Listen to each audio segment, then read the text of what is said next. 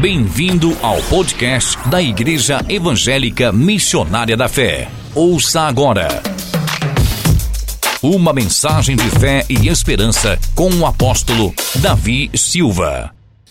Irmãos, vós mesmos sabeis que não fui inútil a vista que vos fizemos, ou a visita que vos fizemos. Apesar de termos sido maltratados e muito ofendidos em Filipe, como é do vosso conhecimento, nosso Deus nos proporcionou uma disposição corajosa para vos anunciar seu evangelho em meio a grandes batalhas. Pois a nossa exortação não tem origem no pecado, nem tampouco motivos impuros, muito menos temos qualquer intenção de vos enganar. Pelo contrário, visto que somos homens de Deus, aprovados por Ele para nos confiar seu Evangelho, não pregamos para agradar a pessoas, mas sim a Deus que aprova o nosso coração. A verdade é que jamais nos utilizamos de linguagem bajuladora, como bem sabeis, nem de artimanhas gananciosas. Deus é testemunha dessa verdade. Da mesma forma, nunca nos dedicamos a buscar honrarias, quer da vossa parte ou mesmo dos outros. Muito embora, como apóstolos de Cristo, pudéssemos ter solicitado de vós o nosso sustento, todavia agimos entre vós com todo desprendimento, como a mãe que acarinha os próprios filhos. Assim, por causa do grande afeto por vós, decidimos dar-lhes não somente o Evangelho de Deus, mas igualmente a nossa própria vida, tendo em vista que vos tornaste muito amado por nós, porque certamente vos recordaste, caros irmãos, do nosso dedicado e extenuante ministério, de como noite e dia trabalhamos para não vivermos à custa de nenhum de vós, enquanto vos comunicamos o Evangelho de Deus. Vós e Deus sois testemunhas de como nos portamos de maneira santa, justa e irrepreensível entre vós, os quais creste. E sabeis que tratávamos a cada um de vós com a mesma deferência de um pai trata os filhos, ou que um pai trata os seus filhos, suplicando-vos, consolando-vos e oferecendo o nosso testemunho a fim de que possais viver de modo digno de que Deus vos convocou para o seu reino e glória. Outro motivo ainda temos nós, para incessantemente dar graças a Deus, é que tendo vós recebido a palavra, que de nós ouviste e que provém de Deus, acolheste não como simples ensino de homens, mas sim como em verdade é a palavra de Deus, a qual com toda certeza está operando eficazmente em vós os que crestes. Amém. Queridos amados, dessa manhã tenho que aproveitar para dar um conselho à igreja. Um conselho sobre como viver. O viver do cristão na terra, ele é muito importante. Qual seria o comportamento de um cristão que o apóstolo Paulo está dizendo à igreja da Tessalônica? O momento em que Paulo viveu em Tessalônica foi inclusive um momento de perseguições, de luta, como em Filipe. No capítulo 16, Paulo chegou ali e Paulo tomou pancadas. Paulo tomou 40 chicotadas, embora poderia dizer: Não me bata, porque eu sou um cidadão romano, e ele tinha esse direito. Ele tinha dupla cidadania. Mas Paulo preferiu ser espancado a denigrir o evangelho. Paulo aproveitou os momentos de dificuldade para pregar o evangelho e foi na cadeia injustamente preso, injustamente espancado, que Paulo ganhou uma família inteira que foi a família do carcereiro. Foi para o carcereiro que Paulo diz em Atos 16, 31: creia no Senhor Jesus Cristo e será salvo tu e a tua casa. Mas, meus amados, precisamos observar e tomarmos cuidado. Se o nosso caminhar, se o nosso dia a dia tem contribuído para transformar uma sociedade, se a forma que nós estamos caminhando tem ajudado a pessoas a serem transformadas, a nossa vida é um livro aberto.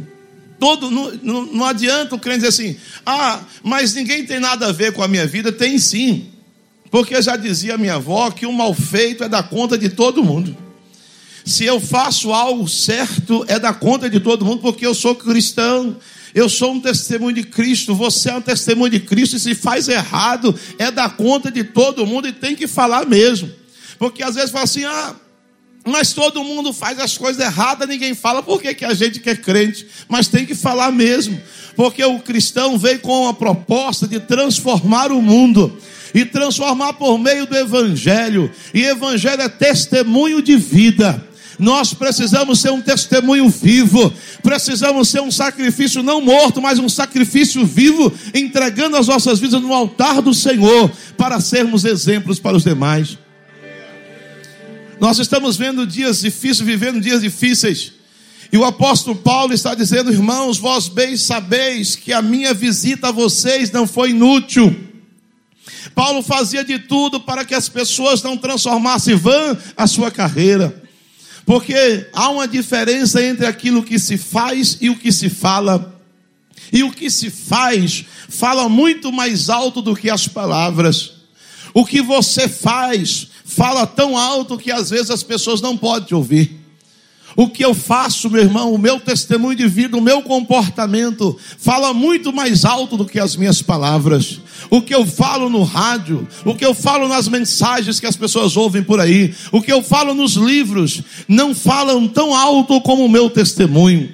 O que você faz fala muito mais alto. E você sabe de uma coisa, meu irmão, minha irmã, nós sabemos que nós precisamos ser um exemplo vivo, porque nós somos as testemunhas fiéis do Senhor Jesus. Ele confiou a nós pregar o Evangelho, testemunhar. Ele disse: ide por todo mundo e pregai o Evangelho a toda criatura, como? Vivendo o Evangelho.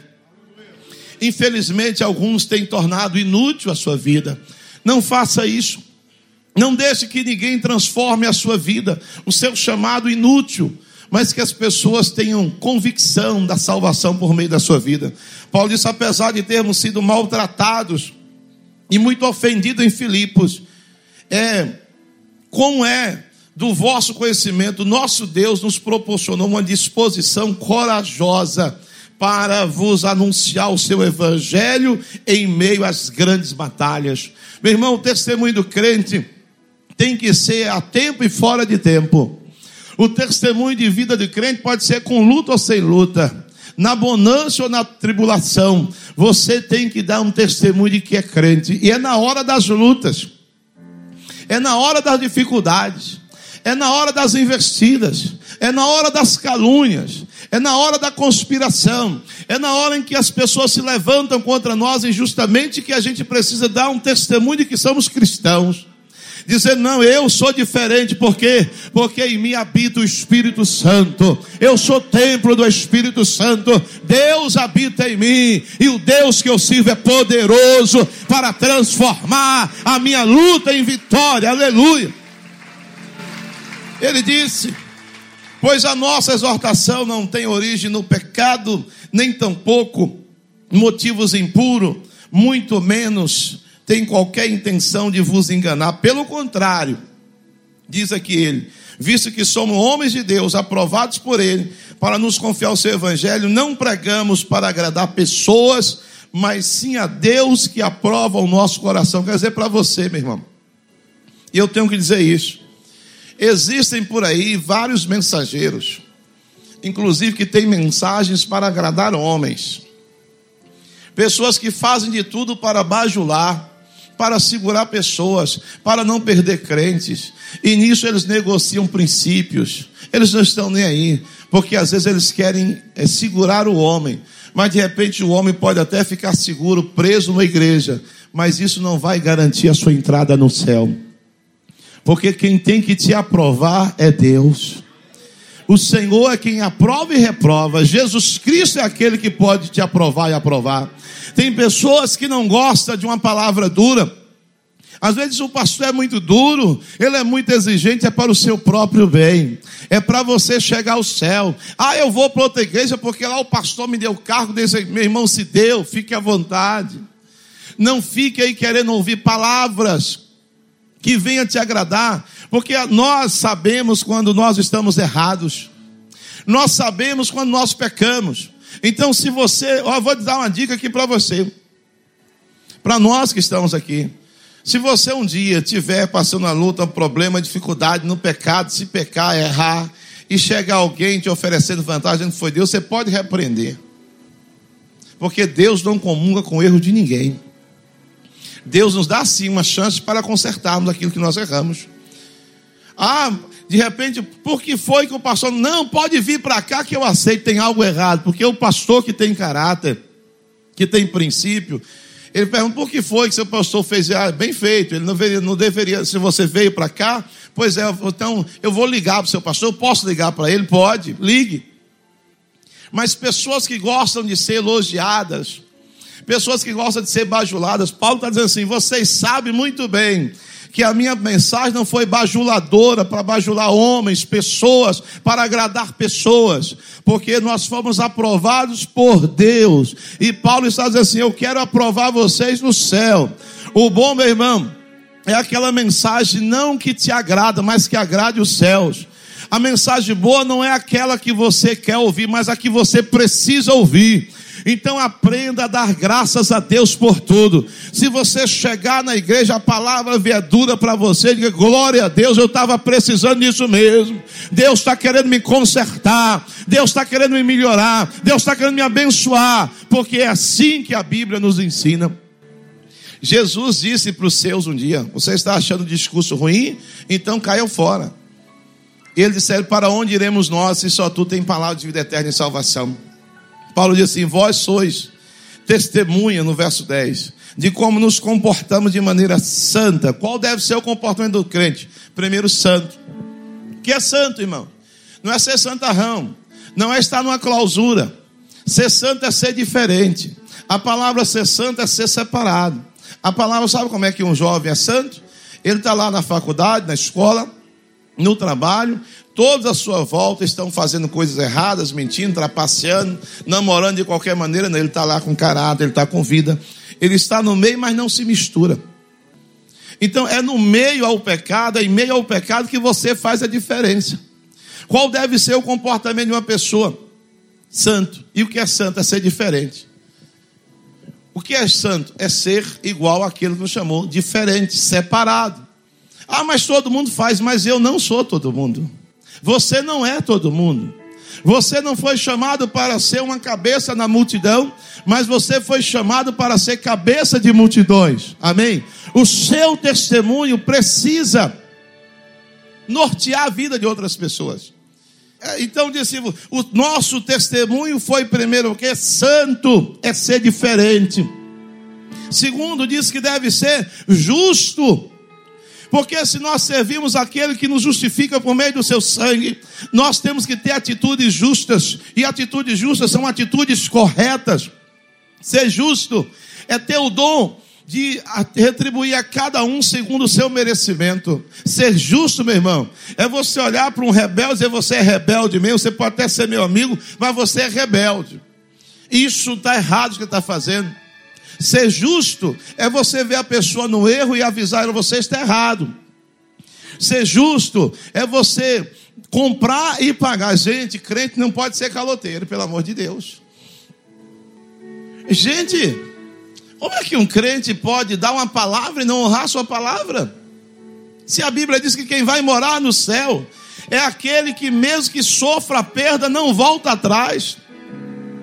Um crente, meu irmão, eu já disse, ninguém está livre de uma, de uma fatalidade, de perder o emprego, de atrasar o salário, mas ela chega para o seu credor e diz: Olha, estou te devendo, dá um tempinho, o salário atrasou, mas vou te pagar.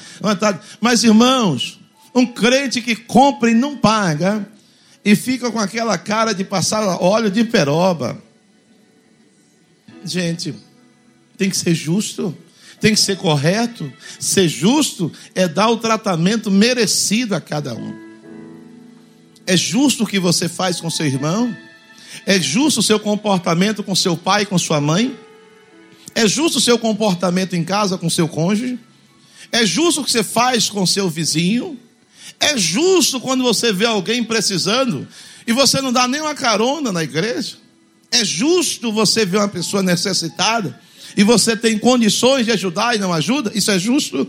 Então, o comportamento do crente deve ser santo, deve ser justo e deve ser irrepreensível, diz o verso 10. Quem foi uma pessoa na Bíblia que disse que o comportamento dele era irrepreensível? Jó. Jó, capítulo 1, diz que era um homem íntegro, temente a Deus, se desviava do mal, ele era um homem de caráter irretocável. E o diabo disse: Ele é assim porque o Senhor tem cercado ele de bens mas tira o que ele tem para ver. E tirou tudo, e Jó não negou a Deus porque ele tinha caráter. Crente tem que ter caráter. Crente tem que ter testemunho. Palavra do crente tem que se, se ensina ou não, tem que ser se ensina ou não. O que passar disso é procedência do maligno. Você não é obrigado a prometer nada a ninguém, mas se prometeu, é obrigado a cumprir. Você não é obrigado a marcar um horário comigo, mas marcou o horário, você tem que estar lá ou dar uma satisfação. Crente tem que ter um comportamento santo, justo e irrepreensível. Amém? Pense nisso essa manhã. Pense porque Paulo estava dizendo ao igreja, você sabe como deve ser. Nós não estamos aqui para agradar. Não. Se o crente comum deve ter um comportamento exemplar, imagine os obreiros então, hein? E aqueles que se dizem obreiros, que são do Ministério de Louvor, da diaconia, da introdução, do trânsito, que trabalha com as crianças, que trabalha na cozinha, estão no altar. Qual deve ser o comportamento então? Pois se a justiça, meu irmão, começa de casa, não pense que Deus vai punir severamente os ímpios que estão lá perdidos. Perdidos. Eles serão punidos, mas aquele que sabe fazer o bem e não, e não pratica, o que, que acontece? O que, que a Bíblia diz? No livro de Tiago, o seu castigo é dobrado, porque você conhecia e não praticou. Por isso, como está o seu comportamento? Obrigado por ouvir o podcast da Igreja Evangélica Missionária da Fé. Esperamos que você tenha sido abençoado e inspirado. Se deseja visitar uma de nossas igrejas, você pode encontrar mais informações no site missionariadafé.com.br ou no YouTube, acessando nosso canal youtube.com/tv Missionária da Fé.